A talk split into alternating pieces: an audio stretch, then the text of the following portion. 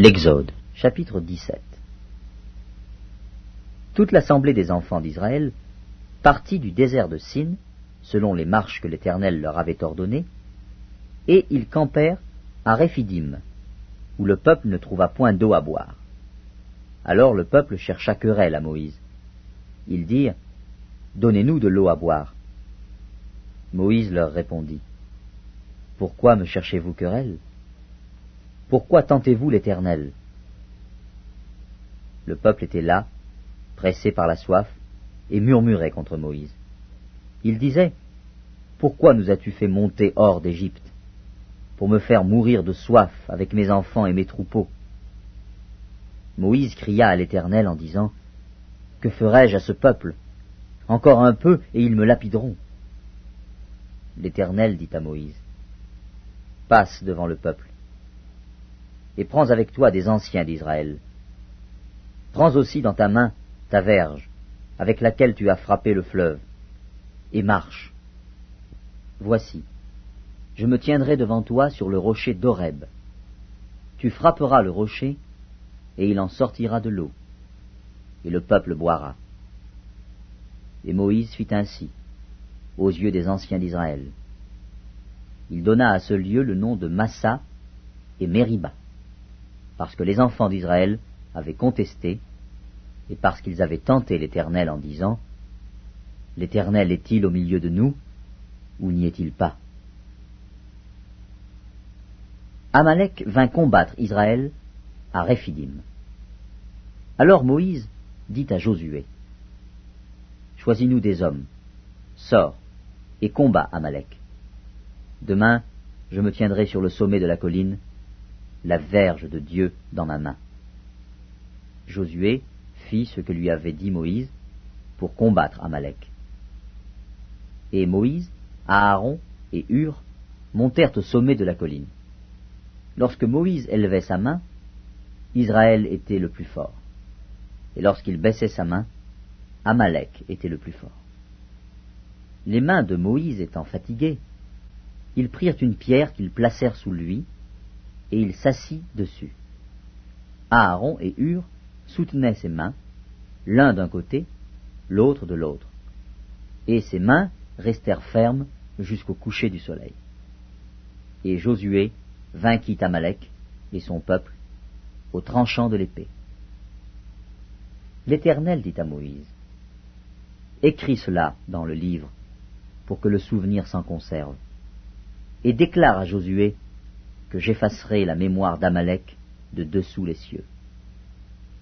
Moïse bâtit un autel et lui donna pour nom l'Éternel ma bannière. Il dit, Parce que la main a été levée sur le trône de l'Éternel, il y aura guerre de l'Éternel contre Amalek, de génération en génération. L'Exode, chapitre 18 Jéthro, sacrificateur de Madian, beau-père de Moïse, apprit tout ce que Dieu avait fait en faveur de Moïse et d'Israël, son peuple. Il apprit que l'Éternel avait fait sortir Israël d'Égypte. Jéthro, beau-père de Moïse, prit Séphora, femme de Moïse, qui avait été renvoyée. Il prit aussi les deux fils de Séphora. L'un se nommait Gershom, car Moïse avait dit J'habite un pays étranger. L'autre se nommait Eliezer, car il avait dit, Le Dieu de mon père m'a secouru, et il m'a délivré de l'épée de Pharaon. Jéthro, beau-père de Moïse, avec les fils et la femme de Moïse, vint au désert où il campait, à la montagne de Dieu. Il fit dire à Moïse, Moi, ton beau-père Jéthro, je viens vers toi avec ta femme et ses deux fils. Moïse sortit au devant de son beau-père, il se prosterna et il le baisa. Ils s'informèrent réciproquement de leur santé, et ils entrèrent dans la tente de Moïse. Moïse raconta à son beau-père tout ce que l'Éternel avait fait à Pharaon et à l'Égypte à cause d'Israël, toutes les souffrances qui leur étaient survenues en chemin, et comment l'Éternel les avait délivrés.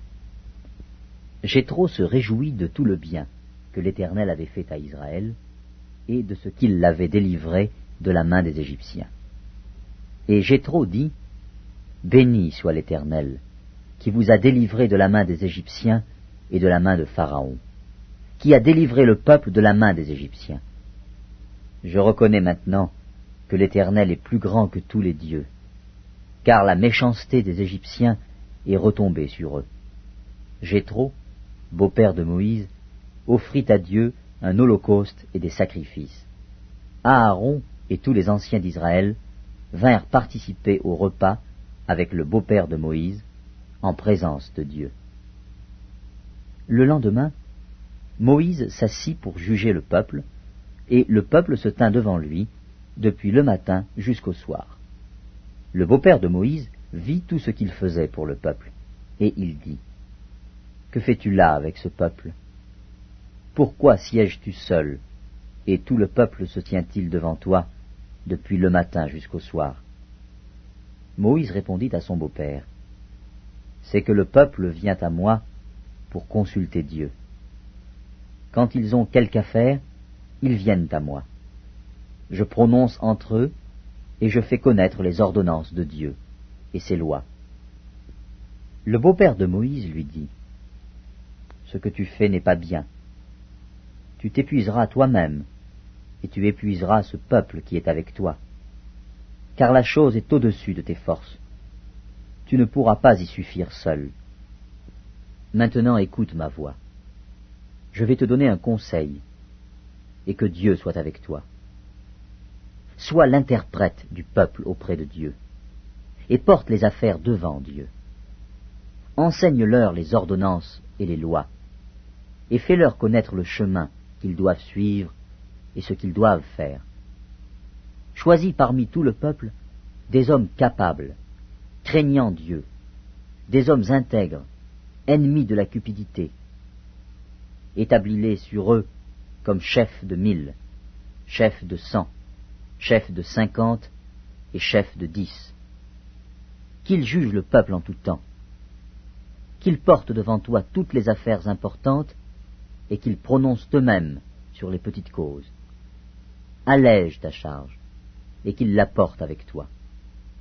Si tu fais cela, et que Dieu te donne des ordres, tu pourras y suffire, et tout ce peuple parviendra heureusement à sa destination.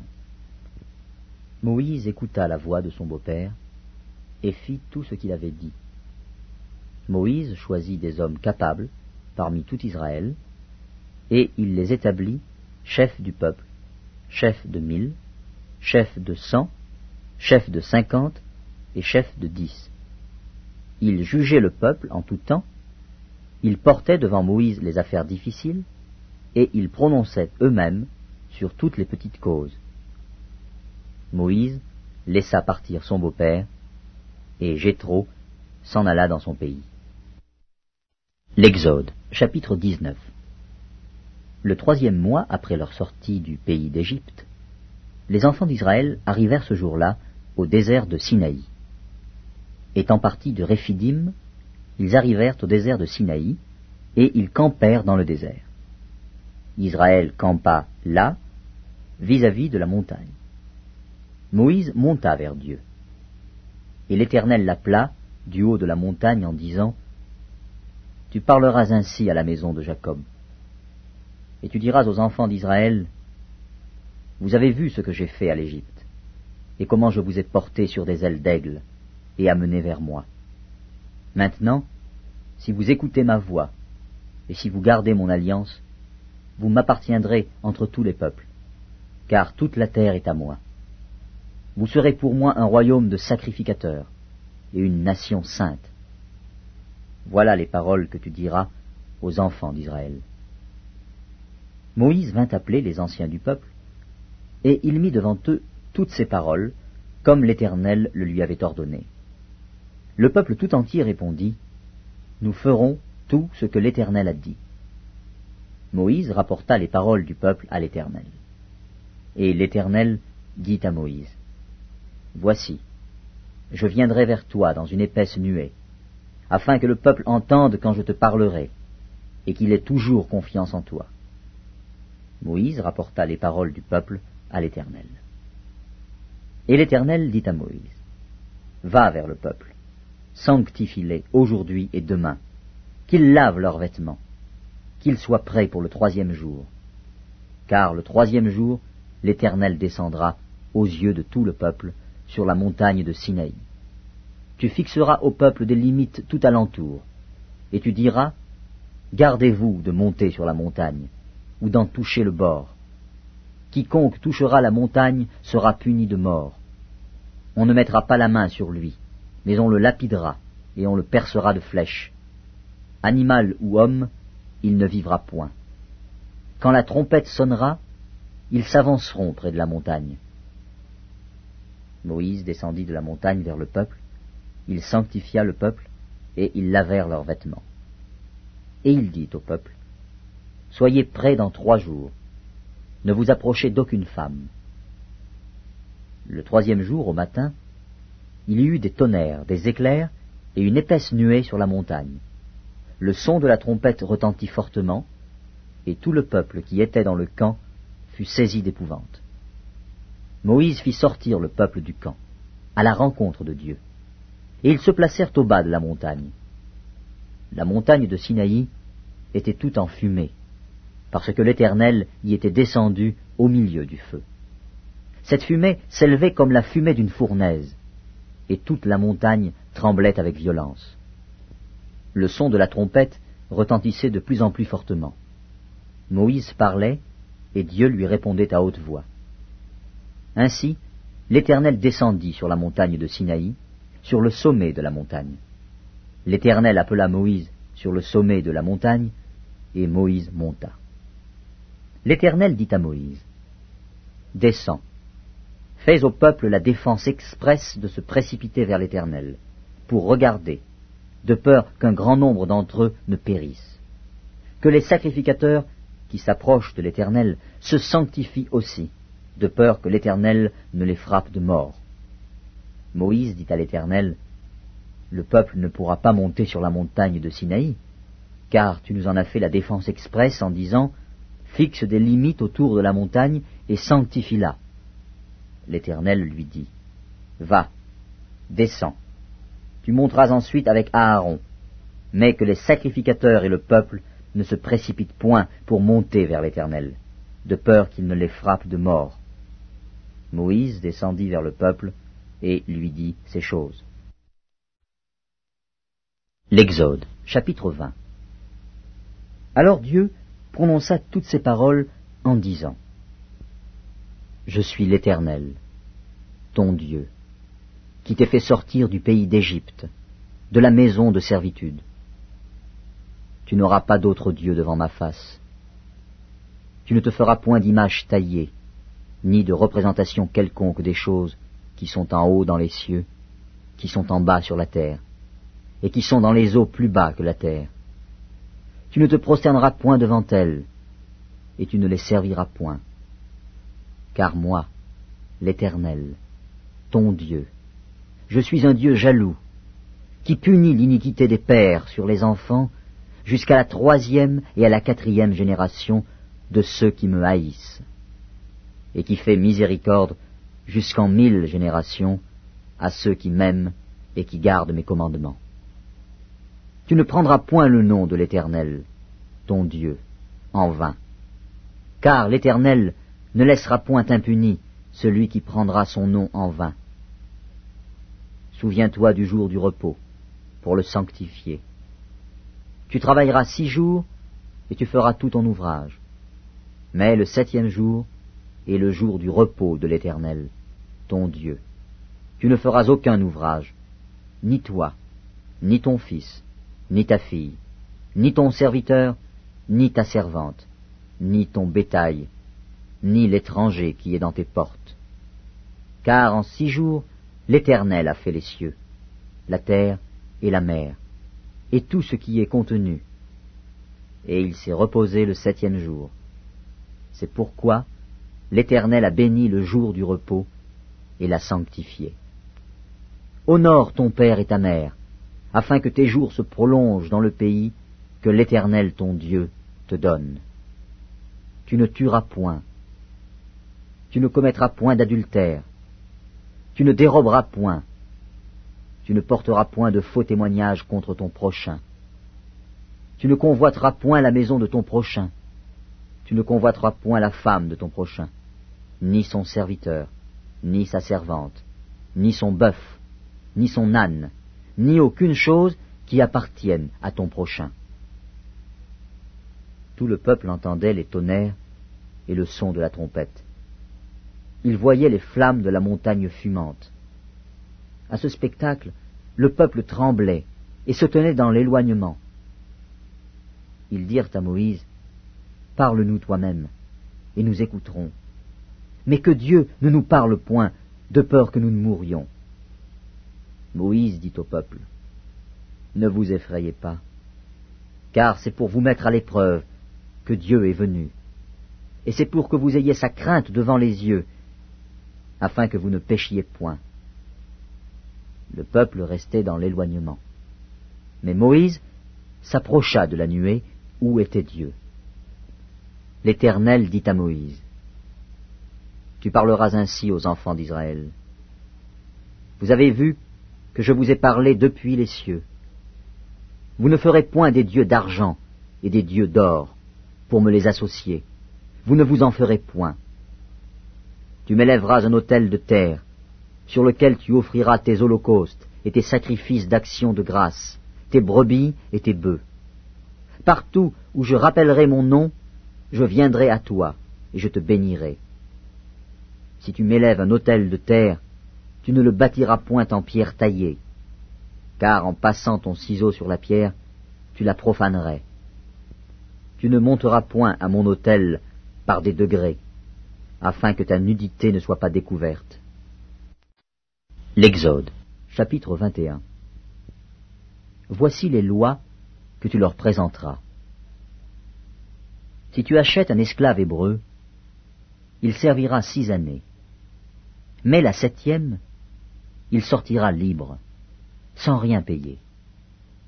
S'il est entré seul, il sortira seul. S'il avait une femme, sa femme sortira avec lui.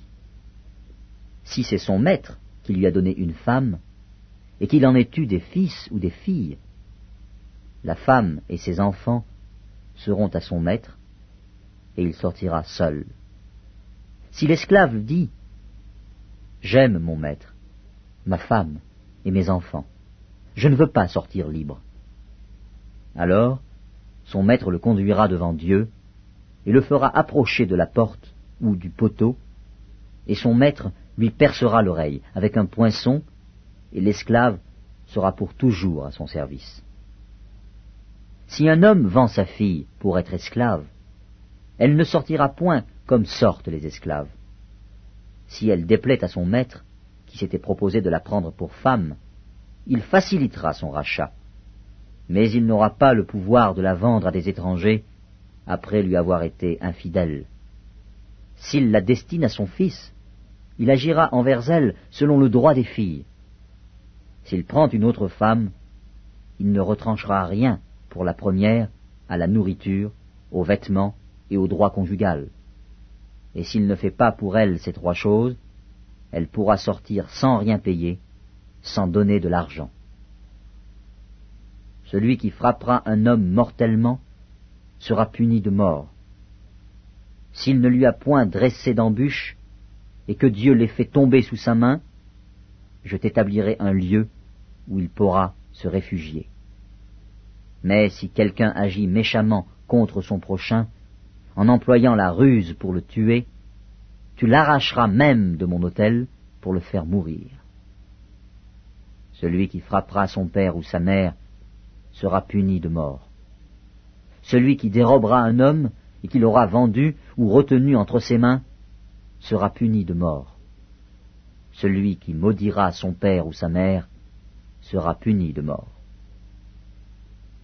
Si des hommes se querellent, et que l'un d'eux frappe l'autre avec une pierre ou avec le poing, sans causer sa mort, mais en l'obligeant à garder le lit, celui qui aura frappé ne sera point puni, dans le cas où l'autre viendrait à se lever et à se promener dehors avec son bâton. Seulement, il le dédommagera de son interruption de travail, et il le fera soigner jusqu'à sa guérison. Si un homme frappe du bâton son esclave, homme ou femme, et que l'esclave meurt sous sa main, le maître sera puni. Mais s'il survit un jour ou deux, le maître ne sera point puni, car c'est son argent. Si des hommes se querellent, et qu'ils heurtent une femme enceinte, et la fassent accoucher, sans autre accident, ils seront punis d'une amende imposée par le mari de la femme et qu'ils paieront devant des juges. Mais s'il y a un accident, tu donneras vie pour vie, œil pour œil, dent pour dent, main pour main, pied pour pied, brûlure pour brûlure, blessure pour blessure, meurtrissure pour meurtrissure. Si un homme frappe l'œil de son esclave, homme ou femme, et qu'il lui fasse perdre l'œil, il le mettra en liberté pour prix de son œil. Et s'il fait tomber une dent à son esclave, homme ou femme, il le mettra en liberté pour prix de sa dent. Si un bœuf frappe de ses cornes un homme ou une femme, et que la mort en soit la suite, le bœuf sera lapidé. Sa chair ne sera point mangée, et le maître du bœuf ne sera point puni. Mais si le bœuf était auparavant sujet à frapper, et qu'on en ait averti le maître, tu ne l'as point surveillé, le bœuf sera lapidé, dans le cas où il tuerait un homme ou une femme, et son maître sera puni de mort. Si on impose au maître un prix pour le rachat de sa vie, il paiera tout ce qui lui sera imposé. Lorsque le bœuf frappera un fils ou une fille, cette loi recevra son application. Mais si le bœuf frappe un esclave, homme ou femme, on donnera trente cycles d'argent au maître de l'esclave, et le bœuf sera lapidé. Si un homme met à découvert une citerne, ou si un homme en creuse une et ne la couvre pas, et qu'il y tombe un bœuf ou un âne, le possesseur de la citerne paiera au maître la valeur de l'animal en argent, et aura pour lui l'animal mort. Si le bœuf d'un homme frappe de ses cornes le bœuf d'un autre homme, et que la mort en soit la suite, ils vendront le bœuf vivant et en partageront le prix, ils partageront aussi le bœuf mort.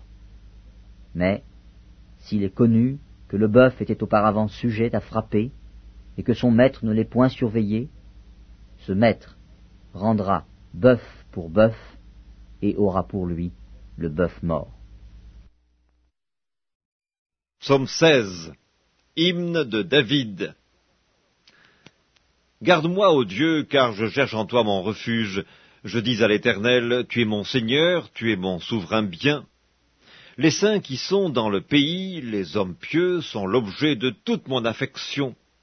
On multiplie les idoles, on court après les dieux étrangers, je ne répands pas leur libation de sang, je ne mets pas leur nom sur mes lèvres. L'Éternel est mon partage et mon calice, c'est toi qui m'assures mon lot. Un héritage délicieux m'est échu, une belle possession m'est accordée. Je bénis l'Éternel mon conseiller, la nuit même mon cœur m'exhorte. J'ai constamment l'Éternel sous mes yeux, quand il est à ma droite, je ne chancelle pas. Aussi mon cœur est dans la joie, mon esprit dans l'allégresse, et mon corps repose en sécurité, car tu ne livreras pas mon âme au séjour des morts, tu ne permettras pas que ton bien-aimé voie la corruption, tu me feras connaître le sentier de la vie, il y a d'abondantes joies devant ta face, des délices éternels à ta droite. Psaume 17, prière de David. Éternel, écoute la droiture, sois attentif à mes cris, prête l'oreille à ma prière faite avec des lèvres sans tromperie. Que ma justice paraisse devant ta face, que tes yeux contemplent mon intégrité.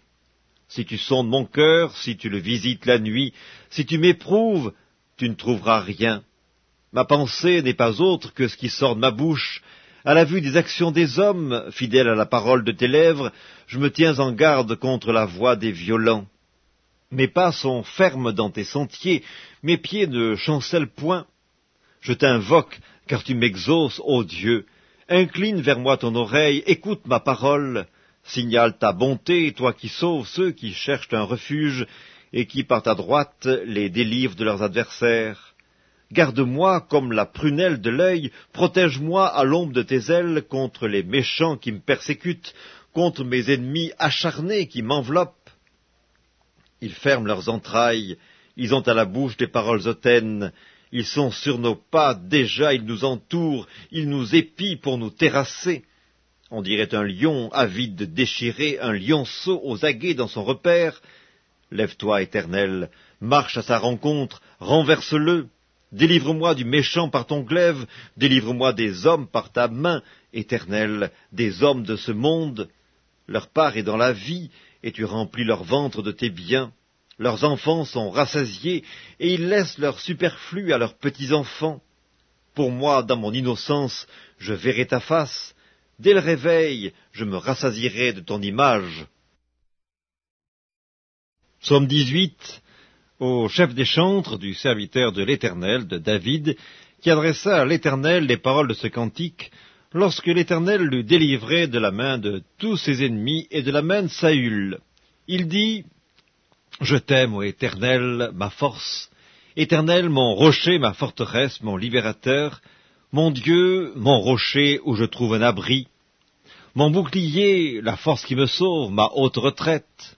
Je m'écris, Loué soit l'Éternel, et je suis délivré de mes ennemis. Les liens de la mort m'avaient environné, les torrents de la destruction m'avaient épouvanté, les liens du sépulcre m'avaient entouré, les filets de la mort m'avaient surpris. Dans ma détresse, j'ai invoqué l'Éternel, j'ai crié à mon Dieu. De son palais, il a entendu ma voix, et mon cri est parvenu devant lui à ses oreilles. La terre fut ébranlée et trembla, les fondements des montagnes frémirent, et ils furent ébranlés parce qu'il était irrité. Il s'élevait de la fumée dans ses narines, et un feu dévorant sortait de sa bouche. Il en jaillissait des charbons embrasés. Il abaissa les cieux, et il descendit. Il y avait une épaisse nuée sous ses pieds. Il était monté sur un chérubin, et il volait, il planait sur les ailes du vent.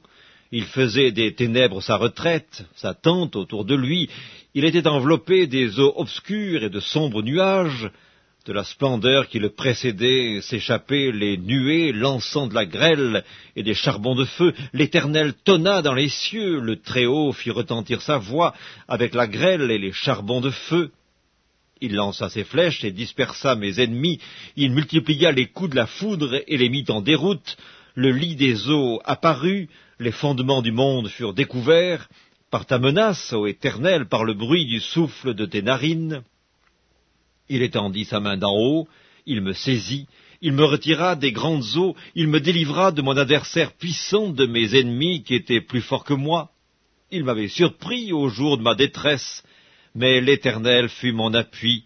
Il m'a mis au large, il m'a sauvé parce qu'il m'aime. L'Éternel m'a traité selon ma droiture, il m'a rendu selon la pureté de mes mains, car j'ai observé les voies de l'Éternel et je n'ai point été coupable envers mon Dieu. Toutes ses ordonnances ont été devant moi, et je ne me suis point écarté de ses lois. J'ai été sans reproche envers lui, et je me suis tenu en garde contre mon iniquité. Aussi l'Éternel m'a rendu selon ma droiture, selon la pureté de mes mains devant ses yeux. Avec celui qui est bon, tu te montres bon. Avec l'homme droit, tu agis selon la droiture. Avec celui qui est pur, tu te montres pur. Et avec le pervers, tu agis selon sa perversité. Tu sauves le peuple qui s'humilie, et tu abaisses les regards hautains. Oui, tu fais briller ma lumière. L'Éternel, mon Dieu, éclaire mes ténèbres. Avec toi, je me précipite sur une troupe en armes. Avec mon Dieu, je franchis une muraille. Les voies de Dieu sont parfaites. La parole de l'Éternel est éprouvée. Il est un bouclier pour tous ceux qui se confient en lui. Car qui est Dieu si ce n'est l'Éternel et qui est un rocher, si ce n'est notre Dieu? C'est Dieu qui me ceint de force et qui me conduit dans la voie droite. Il rend mes pieds semblables à ceux des biches et il me place sur mes lieux élevés. Il exerce mes mains au combat et mes bras tendent l'arc d'airain. Tu me donnes le bouclier de ton salut, ta droite me soutient, et je deviens grand par ta bonté. Tu élargis le chemin sous mes pas, et mes pieds ne chancellent point. Je poursuis mes ennemis, je les atteins, et je ne reviens pas avant de les avoir anéantis. Je les brise, ils ne peuvent se relever. Ils tombent sous mes pieds. Tu me ceins de force pour le combat, tu fais plier sous moi mes adversaires, tu fais tourner le dos à mes ennemis devant moi, et j'extermine ceux qui me haïssent. Ils crient, et personne pour les sauver, ils crient à l'Éternel, et il ne leur répond pas. Je les broie comme la poussière qu'emporte le vent, je les foule comme la boue des rues. Tu me délivres des dissensions du peuple, tu me mets à la tête des nations. Un peuple que je ne connaissais pas m'est asservi. Ils m'obéissent au premier ordre. Les fils de l'étranger me flattent, les fils de l'étranger sont en défaillance, ils tremblent hors de leur forteresse. Vive l'Éternel, et béni soit mon rocher. Que le Dieu de mon salut soit exalté, le Dieu qui est mon vengeur, qui m'assujettit les peuples, qui me délivre de mes ennemis. Tu m'élèves au-dessus de mes adversaires, tu me sauves de l'homme violent. C'est pourquoi je te louerai parmi les nations, ô Éternel, et je chanterai à la gloire de ton nom.